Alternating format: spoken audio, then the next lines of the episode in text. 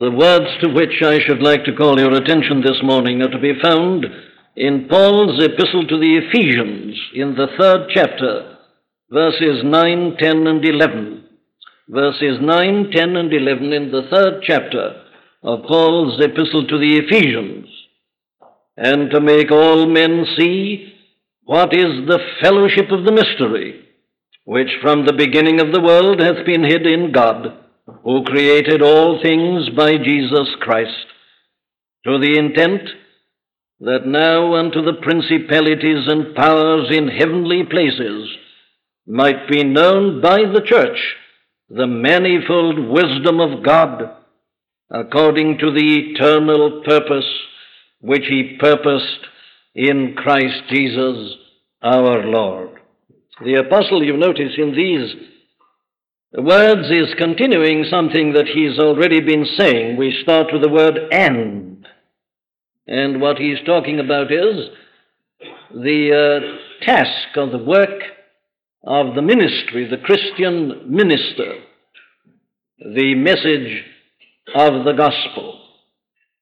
Now, he's already told us what this is in a kind of personal or particular sense and that is that it uh, teaches and preaches what he has called the unsearchable riches of Christ. Now, there I say he has been dealing with the personal, uh, particular, individual benefits that we can all derive if we believe on the Lord Jesus Christ and his gospel.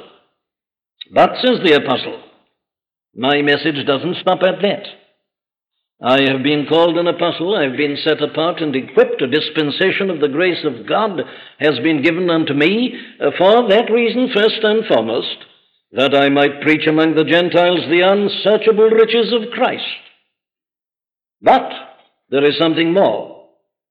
And to make all men see what is the fellowship of the mystery, which from the beginning of the world hath been hid in God who created all things, and so on. In other words, the Christian message and the Christian salvation are not only personal. The gospel is personal, and it always starts with the personal. And there is never anything general apart from the personal. It begins with the personal, but then it goes on beyond the personal and the individual uh, to something greater and larger and mightier. This bigger, larger thing is achieved, as we shall see, through the personal. But it is important that we should realize and bear in mind that the gospel of Jesus Christ, over and above what it gives us by way of personal salvation, has also a, larger ambit and a wider scope. Now, it is to that that the apostle uh, directs the attention of these Ephesians in these three verses and this is the thing that we must look at this morning. And surely uh, nothing is more important for us this morning, and nothing is more appropriate for us this morning than to look at the message of these three particular verses. This isn't merely and only Armistice Day. It's a day when the world is in trouble again. It's a day of war and of bloodshed. And at a time like this, there are many people who are asking questions. And I suppose the foremost question which they put to the church is this What has Christianity to say about all this? What has Christianity to say about the world situation? What has Christianity to say about all these problems confronting mankind in such an acute manner at this present hour? Does Christianity hold out any hope? Has it got any light to give us on the situation, the grievous situation in which we find ourselves? Now, they're perfectly fair and perfectly legitimate questions. And may God grant that men and women will ask that question more and more. Now, here in these three verses, we have the answer of this inspired apostle to those very questions. Nothing, I say, eh, can be more relevant to the situation of this present hour than just this statement. Here we see how practical Christianity is. There is no question that can ever occur to any man or ever arise in the human consciousness, but that it will be answered completely and finally somewhere or another in Holy Writ. Well, now then, what does he say about all this? What has Christianity to say about the world? Is there any hope of a lasting peace? Can this message somehow or another bring to pass the concord and the amity between nations and amongst men, which men say throughout the world they long for and which they claim to desire? Well, we have nothing to do but to unfold and to expound what uh, the apostle says, as I say in these three verses. Let us remember that this is not the personal opinion of the apostle Paul. Those who meet here regularly will have seen already that he goes out of his way to say that this was given to him, it was revealed to him. It isn't his personal philosophy. It is what the Lord Jesus Christ had communicated to him. He had opened his eyes, he had given him an understanding. This is, therefore, the inspired answer of God to the questions of mankind at this present moment. What does he say? Well, the first thing he says is this that there is a great deal of darkness with respect to this whole matter. Where do you find that? Ask someone. Well, I find it in this phrase. Paul says, and to make all men see what is the mystery, the fellowship of the mystery. Now, that's a very interesting phrase of his, to make all men see. It's not too good a translation, this. Uh, what he really said was this the word he actually used was to illuminate, to impart light, to shed light upon. This is a part of my calling, says Paul. To illuminate the minds of men with regard to this problem. Well, what does that imply? It implies, as I've said, that there is very great darkness in the minds of men as to all this. And surely this is something which everybody ought to be ready to confess this morning. Are you clear as to what's happening in the world? Does the present situation fit into your philosophy and into your ideas with regard to life and history and men? Well, as I read the papers and the books and the journals, it seems to me that there is a gross darkness. There is terrible confusion. Men and women confessedly don't, do not understand. They feel that the whole world has somehow ran amok. There are many theories, of course, being put forward still, as they've always been put forward, which would attempt to explain the course of history and what is happening in the world. There are some uh, who say, and perhaps this is the most popular theory at the moment because it has behind it the great name of Professor Arnold Toynbee, that the whole process of history is, in a sense, just a matter of cycles. That you get one great power rising up, but the very fact that it rises up means that it stimulates those whom it tends to keep down and oppresses to rise up against it. Not only that, because it's arrived in a position of supremacy, it tends to slacken its efforts, and there is therefore a kind of seed of decay in its greatness and its glory. So as it tends to go down, the others, stimulated by its power, tend to arise, and the time comes, he says, when this great power is suddenly beaten by these other powers which were nothing but which have arisen, it goes down, they go up. But then they, in turn, by going up, stimulate others against themselves, and they begin to rest on their oars. And so you get the whole thing repeated again. And this, he says, is the whole of history rise and fall. No real advance, in a sense, but are just going round and round in circles. And as you look at history superficially, there seems to be a great deal to be said for that idea. Many a great empire and nation and kingdom has risen and has waxed and has waned, and yet the whole world seems to be very much as it was before. And then you've got another great uh, authority like the late Mr. H.A.L. Fisher, who quite honestly and frankly said, said that after spending a lifetime in studying history, he had come to the solemn and the simple conclusion that there was no purpose whatsoever to be seen in history. There seems to be no end, he says, no objective whatsoever. He saw no plan, no purpose, no ultimate objective at all. And there are others who agree wholeheartedly with what he says. Profound pessimism no meaning, no purpose, no explanation at all. Things just happen, and nobody quite knows why nor for what reason. But of course, there is another group. We don't hear so much about them, and we don't hear so much from them at the present time. The so called humanists and optimists.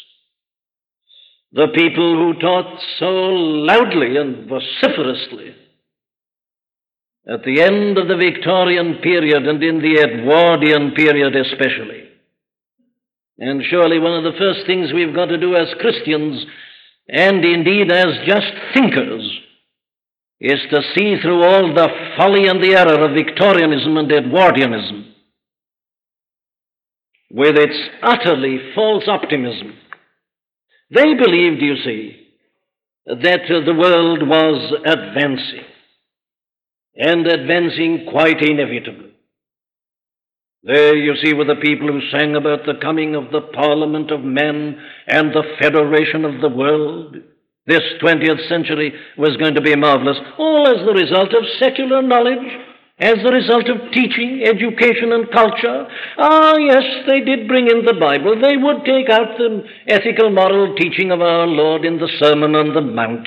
Of course, they were too clever, they were too scientific to believe in miracles and things like that. But there was this wonderful ethical teaching, and as long as we taught everybody the ethics of Christ, where they'd all embrace and love one another, and there'd never be another war. I say we don't hear so much about this today. And of course, it isn't very surprising, is it? After what so many of us have been through in this present century, and in the light of what is happening in the world at this very moment, we don't seem to have arrived in that golden era in which men all together, having achieved sanity as the result of education, turn their swords into plowshares. There's no evidence for it. It seems to be almost the exact opposite. And so I say that foolish, vapid optimism of the Victorian and the Edwardian period, which lingered on to 1914 and which some tried to revive even after 1918, presents rather a pathetic aspect this morning. No, the fact is, I say, that mankind is really in the dark about the whole situation. In spite of all the thinking of the greatest thinkers and every attempt to work out a plan or a scheme for history to hold us out some hope for the future, there is nothing but darkness. Indeed, the present position, intellectually speaking, is more or less that which was expressed once and forever by the writer of the book of Ecclesiastes. Uh, no doubt, the great and the wise Solomon Vanity of vanities, all is vanity. Or, as this great apostle has already put it in the second chapter, no hope without hope. That seems to be the position of the world this morning. There is a gross darkness. Now then, what the apostle says is this that in spite of all that, there is light available.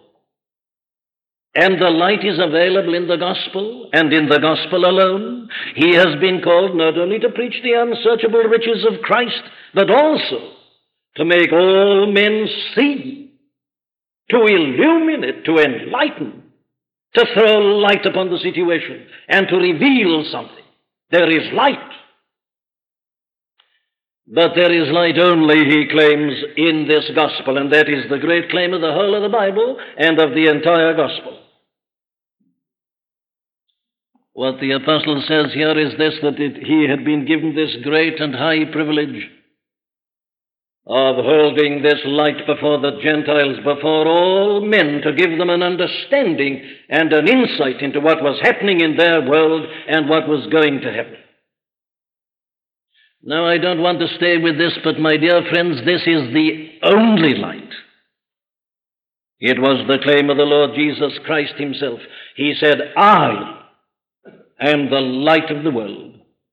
And He said it in such a way as to mean this I and I alone am the light of the world. You can't get light from your statesmen. You can't get light from your philosophers. You can't get light from your sociologists, your humanists, from your hedonists, the people who live for pleasure. There is no light anywhere. Here and here alone is the light. That is why the Christian church stands at this hour in such a mighty and a unique position. She is the only body that has a message that can give people any light at all. But she is called to enlighten. Very well, what is the light? Well, let me just analyze it for you. The light, according to the apostle, which he had to give to everybody was this that God has a plan and a purpose for this world. That is true in spite of all the apparent confusion. Now he puts it like this to make all men see what is the fellowship of the mystery. It's an unfortunate translation, this fellowship. It really means the plan of the mystery, the administration of the ministry, the stewardship of the mystery, the carrying out of the mystery. This is God's plan for the ages. He puts it again in verse 11. According to the eternal purpose, the purpose of the ages, which he purposed and has already started to bring to pass in Christ Jesus our Lord. Now, this is absolutely fundamental. God has a plan, a purpose, a great scheme for the whole of life in this world and for men. The Bible is the great revelation of that. That is what the Bible is. The Bible, you see, is nothing but a revelation of God's purpose with regard to men and the world. People say, oh, but the Bible is remote. I want something practical. Very well, you run to your newspaper. Have you got it? You run to your historians and philosophers. Have you got it? Do you want something practical? Go to your Bible. The whole theme of this book, its one great message, is to give you an understanding of life in this world, what it's all about, and what is going to happen to it. Indeed, therefore, this, I say, is a very good test as to whether we are truly Christian this morning. Do you know what God's plan for this world is? It's a part of Christian knowledge. Christian people should have a unique understanding into the world situation at this moment. And if we haven't got it, we are very poor Christians. We are very ignorant Christians. We may have been stopping only at the unsearchable riches of Christ, feeling our own spiritual pulse, coddling ourselves spiritually. That's all right, but go beyond it if we are to help others. We are to have an understanding of God's plan for the whole cosmos. And we are to enlighten this gross darkness in the minds of people at this present hour. It's a very good test, therefore, of our Christian standing, of our adult position as Christians. That's the first thing, then, that there is a plan. The second thing he says about it is this that this plan uh, has been in God and in God's mind before the beginning of time. Listen to him saying it, and to make all men see what is the fellowship of the mystery, which from the beginning of the world, which he means by which he means this, from the beginning of the ages has been hid in God. Of course, it was there before that. What he says is that God has hidden it from the ages until this point when Christ came and he began to reveal it. But until then, throughout the, the ages and the centuries, it was hid in the mind of God. But it was there. And that is the thing that I'm anxious to impress upon your minds this morning. Thank God for this. History, my friends, has not got out of hand. History has not got out of God's hands. The first thing that you and I have to realize this morning is this that God is not in the flux of time. He is not subject to all the changes in the policies of nations and all the lying and all the rest. He's entirely above it all. He dwelleth in eternity. He looks down upon time and upon the world. He's not in it. And this is the, surely the most consoling thing that one can ever discover at a time like this. That God's plan was made perfect and complete before the world was made, before the time process began, and it's there irrespective of all this, and it's going on, and it's certain. There is nothing contingent about God's plan.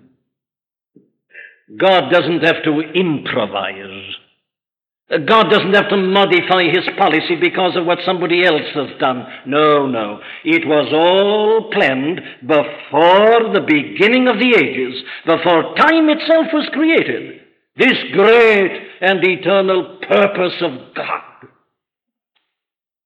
If you don't feel as you hear that that you're standing on the rock of ages, well, my dear friend, I doubt whether you're a Christian at all. It's the most glorious news a man can ever receive in a world like this.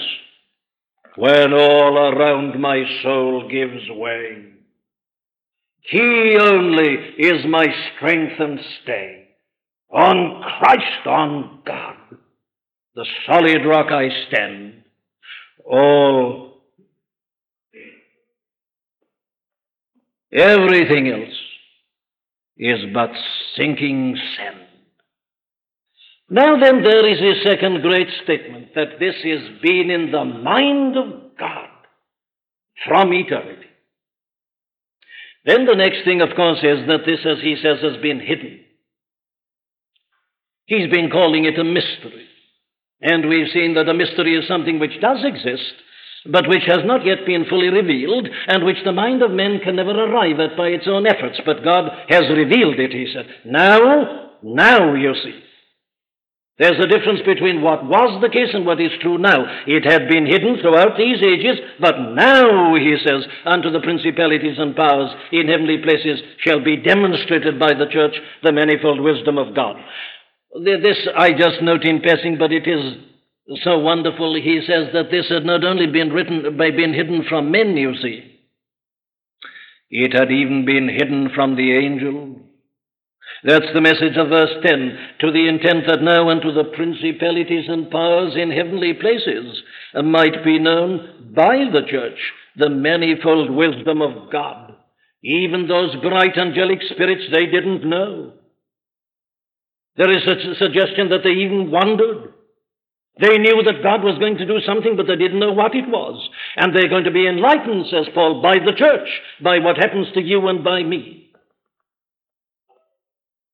But there it is, though it was hidden from men and hidden from the principalities and powers. It was there, and it was still being worked out and still being carried on. This great purpose that God had purposed He was bringing to pass. It's the whole story of the Old Testament. It's running through it like a golden thread if you have eyes to see it. Things seem to be going this way and that way, but God's purpose goes steadily on. Though hidden, still in, in being, through the ages, one eternal purpose runs. And here it is going on. Well, then that brings me to the crucial question. What is this plan? This plan which God purposed before the foundation of the world, which He kept hidden from men and from angels, which is nevertheless there and being carried on, what is it? Well, now here it seems to me the answer is given by this phrase at the end of verse 9. And to make all men see what is the fellowship of the mystery, which from the beginning of the world hath been hid in God, who created all things. Now, why do you think the apostle said that at that point? Why does he, when he uses the name of God, say, the God who created all things? There, I think I see the key uh, to the answer of this great question. What is he saying? He's saying this. He is just reminding us of the fact that this, after all, is God's world. It isn't man's world, it's God's world. Who created all things and if ever there was a moment when mankind needed to be told that, it's now. We've become so clever, you see, we can split the atom. How marvelous, how wonderful we are. We think we've made everything and are responsible for all. Blind dogs as we are in our ignorance, it's God's will who created all things. If you want to try to understand what's happening in the world today, that's the point at which you start. This is a world that has not been brought into being by men, but by God. He made it, and He made it absolutely perfect. It was never meant to be as it is this morning. This is a travesty of it. This isn't the world that God made. It is fundamentally, but as you see it, it isn't. No, no, it's sin that's made the world as it is.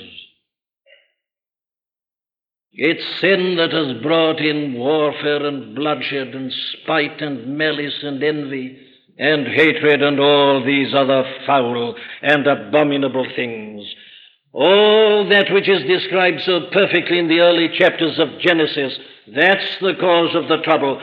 God's world, God made it. He looked upon it and saw that it was good. It was absolutely perfect. It was a paradise. That's the message of the gospel to get men to see that again. To assert that it's God's world. It belongs to Him. Man has made it what it, what it is because in his folly he listened to Satan. But, and here's the glorious thing God's plan is to restore it again to perfection. Now, the apostle has said all this really in the tenth verse of the first chapter, where he put it like this that in the dispensation of the fullness of times he might gather together in one all things in Christ, both which are in heaven and which are on earth, even in him, reunite in Christ. You remember we saw it, meant. And that is the message of the Christian gospel to this war ridden, torn, warring, distracted world of ours this morning. God's plan is again to reunite everything. How is He going to do it? He is going to do it, He tells us, in and through the Lord Jesus Christ, according to the eternal purpose which He purposed in Christ Jesus our Lord. Now then, let me again put it very dogmatically. There is no hope whatsoever for this world this morning apart from Jesus Christ. If you know where it is, I'd be glad to hear of it. Have you found any? I say again, search your newspapers. Search your books, history, philosophy, everything you like, poetry. Go the complete round. Where is it? Where is there any vestige of hope? There is none. God is going to do it in Christ Jesus our Lord. He is the only way. Well, how, says someone? That's the question. How is he going to do it in Christ Jesus? How sorry I am that I've got to give you some negatives now. But I've got to do it, of course, because I know what's being said probably from thousands of pulpits this morning. I therefore have to put this negative. It is not going to be done simply by the teaching of Jesus Christ. Of all the fatuous and foolish teachings today, there is none that is so fatuous as this that all you need to do is to take the Christian teaching and apply it to the modern position. Some people say it's quite simple. You simply got to tell people the ethic of Christ, and then they'll come together. They say you can have peace at the present time in this world if only you'll follow the teaching of Christ or follow his example. Very deliberately and solemnly I assert that that is one of the completest denials of the Christian message you can ever listen to. And I'll tell you why. That is utterly impossible. It's because that is impossible that Christ came and died on the cross. You see, it works like this. Why did Christ come? The answer is that because everything else had failed. If you simply have to tell men what to do and that enables them to do it, well, then the law that God gave to the children of Israel through Moses would have put everything right. There are the Ten Commandments and the moral law, and if only men had practiced them, all problems would have been solved. There would never have been another war, there would never have been another difficulty. But mankind, the children of Israel, failed to keep them. They completely failed. Everybody failed. Not a single individual kept that law. The Apostle Paul himself puts it like this in writing to the Romans What the law could not do, in that it was weak through the flesh. The law's all right, but where's the trouble? It's in men. The law is perfect, yes, but man's got to carry out the law, and that's the difficulty. Man doesn't want to carry out the law, and man hasn't the power to carry out the law. Therefore, I say, if man cannot keep the Ten Commandments, how can he possibly keep the Sermon on the Mount? If man can't come up to his own standard, how can he conceivably follow the pattern of the Lord Jesus Christ. It is sheer mockery. It's a denial of the gospel. And anyone who preaches the Christian faith as just that sort of pacifism is denying Christ. There is no greater denial than that. That is the final kind of heresy. Man is too weak to keep God's law, hence the reason why Christ came. Very well, then, how is God proposing to do all this in Christ Jesus our Lord? Well, I can tell you, it's all in this great epistle. We've already dealt with it in the second chapter. It's this. It isn't that Christ tells you and me what we've got to do. This great purpose is coming to pass through what Christ Himself has done for us.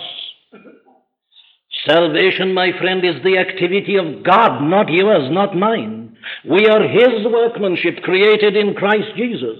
It's what God has done and is doing in Christ that is going to bring this great purpose to pass. What is it? Well, here it is.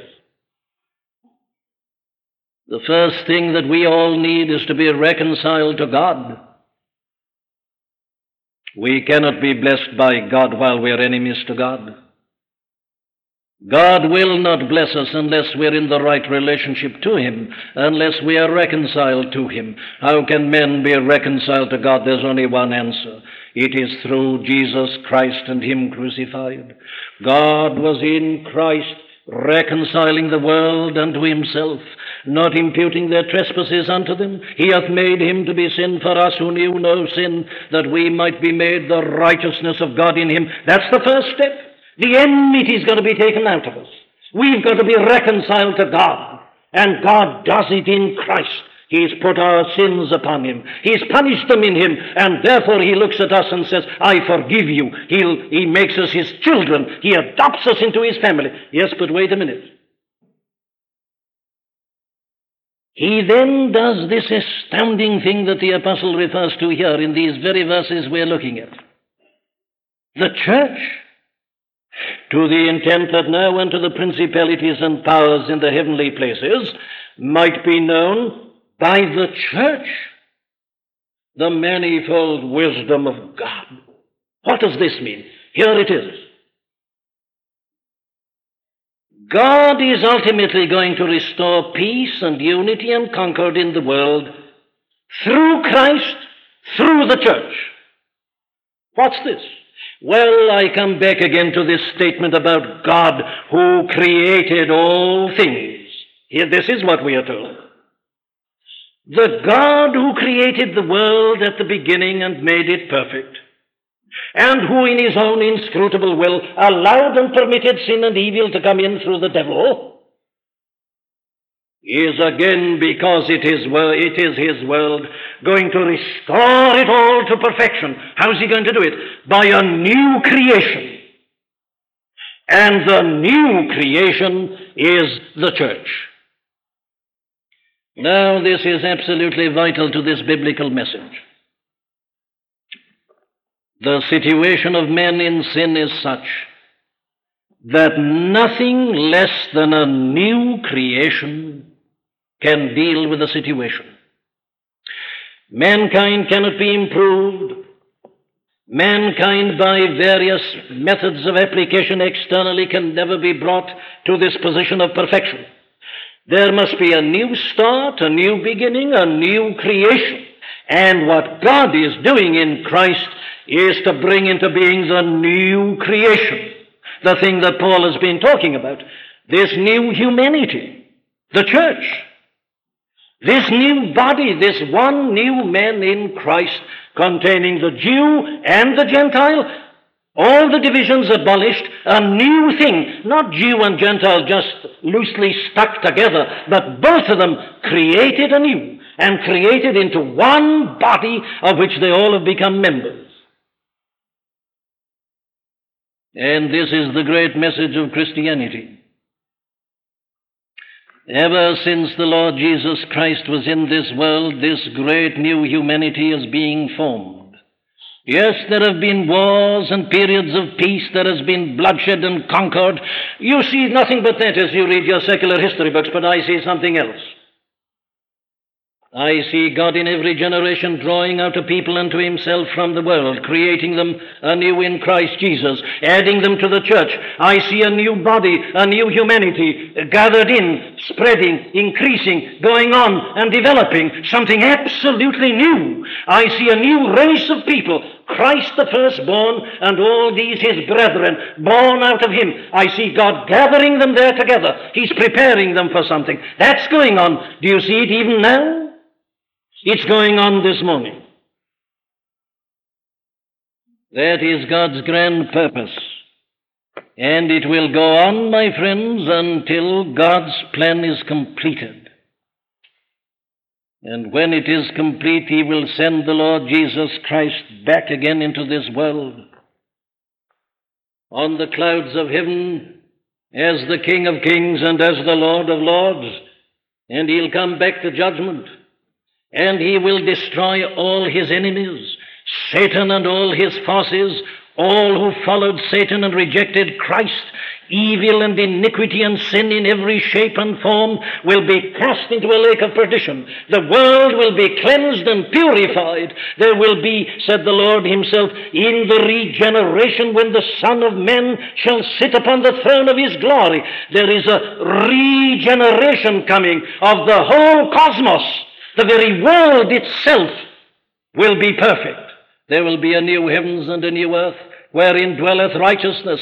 The lion shall lie down with the lamb, and the wolf shall eat straw with the ox, and the little child shall lead them. Absolute perfection. It's coming. It's the ultimate end of God's purpose. There is a new world looming ahead of us. One God one law, one element, and one far off divine event to which the whole creation moves. It's coming. That's the thing that had been revealed to Paul. That's the thing that he wants all men to see. That is the light upon the darkness this morning. But let me make it plain to you. That is God's plan. It is absolutely certain, for he is still the creator, and this is still his world. Remember, he is still the God who said, Let there be light, and there was light. Let man do as he pleases. Let him do his utmost to stop it. Nothing can stop it. He is the God who created all things. And in spite of hell, he'll go on with it. Read your Old Testament. There you see, in spite of all that happened, God went on with it. Christ comes. Herod tries to kill him. The enemies try to get rid of him. Still it goes on. They crucified him. He rose again. Do what they will. Let the world do what it can. Let the whole of hell, I say, be let loose. God's purpose, because He is the Creator, can never be frustrated. But let me add this. This plan gives us no knowledge and no details whatsoever with regard to particular incidents and particular wars. I find nothing in the Bible about Colonel Nasser and Egypt or any one of these nations. I'm not interested in the vagaries of British Israelism, whether Britain goes up or down. This plan is going on. It doesn't give us such details. It's our self importance that makes us look for them. This is the great eternal purpose doesn't play with trivialities and with the mere incidents of time. Nations can rise and fall. God's plan goes steadily on. And the plan will not be modified to suit the whims and the likes and the dislikes of any individual or of any nation. Indeed, you must be prepared for some strange surprises with this plan you will think at times that everything's going wrong. The churches are empty today. You say, Where's your plan? Wait a minute, my friend. They've been empty many times before, but in the fullness of His time, God sends a revival. He'll send it again. But above all, I want to leave you with this uppermost in your mind. God's plan is always in terms of the Lord Jesus Christ. He's at the center. He's everything. It's all in Him. It is also through the church. There are no benefits to anybody unless they're in the church. If you're not a Christian, don't look to God for benefits and blessings. All His blessings come through Christ, through the church, to those who belong to the body. All else is incidental. And therefore I am constrained to say this. This message holds out no hope whatsoever for peace on earth and amongst the nations until Christ comes back to the final victory. I want to repeat that. It's an essential part of this gospel. There is not a vestige nor a glimmer of hope in this book for peace amongst men and nations in this world until Christ comes back again and finally destroys sin and evil. While there is sin and lust and passion in the human heart, there'll be fighting and war. There is no promise that there won't be, but he'll come back in spite of it, and he'll rout his enemies, he'll cleanse the universe. And then there shall be no more war, no more sighing, no more sorrow. Peace shall reign universally and forever and forever. Is there someone listening to me who is tempted to say, Well, I wish I hadn't come? That's very depressing. I thought you were going to give me some hope. I came for some comfort.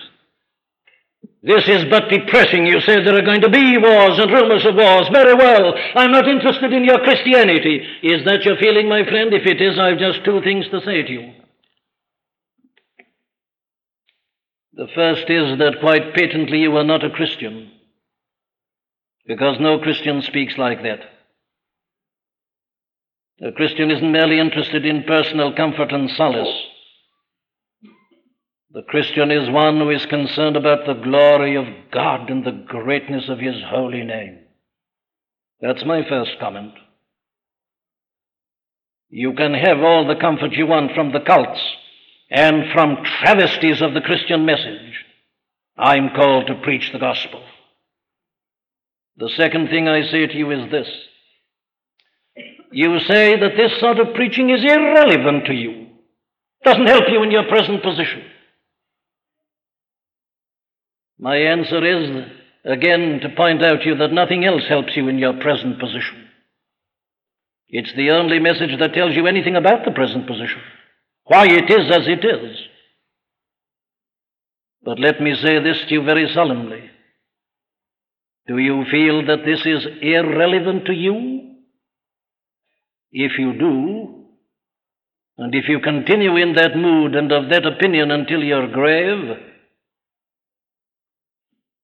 a day will come when you will suddenly discover that there was nothing more relevant for you because you are in this purpose, you are in this plan. God is going to judge the world in righteousness. And you are a citizen of this world. You will be judged in righteousness. This is the eternal purpose which God purposed before the foundation of the world. It is certainly being carried out and will be carried out. And therefore I say that all who belong to the devil and his forces, all who reject this gospel because it didn't give them some temporary little comfort, or a little solace and soothing, some saccharine kind of piety, all have rejected him will find themselves rejected on that great day and will not be amongst the company who shall bask in the brightness of God's glory and reign with him as kings and priests throughout eternity. Thank God for the light of the gospel in this dark hour. That in spite of all we see in the world, we know God is still there and his purpose is certainly and surely being carried out. And even in and through us, who are truly members of the church, truly members of the body of Christ.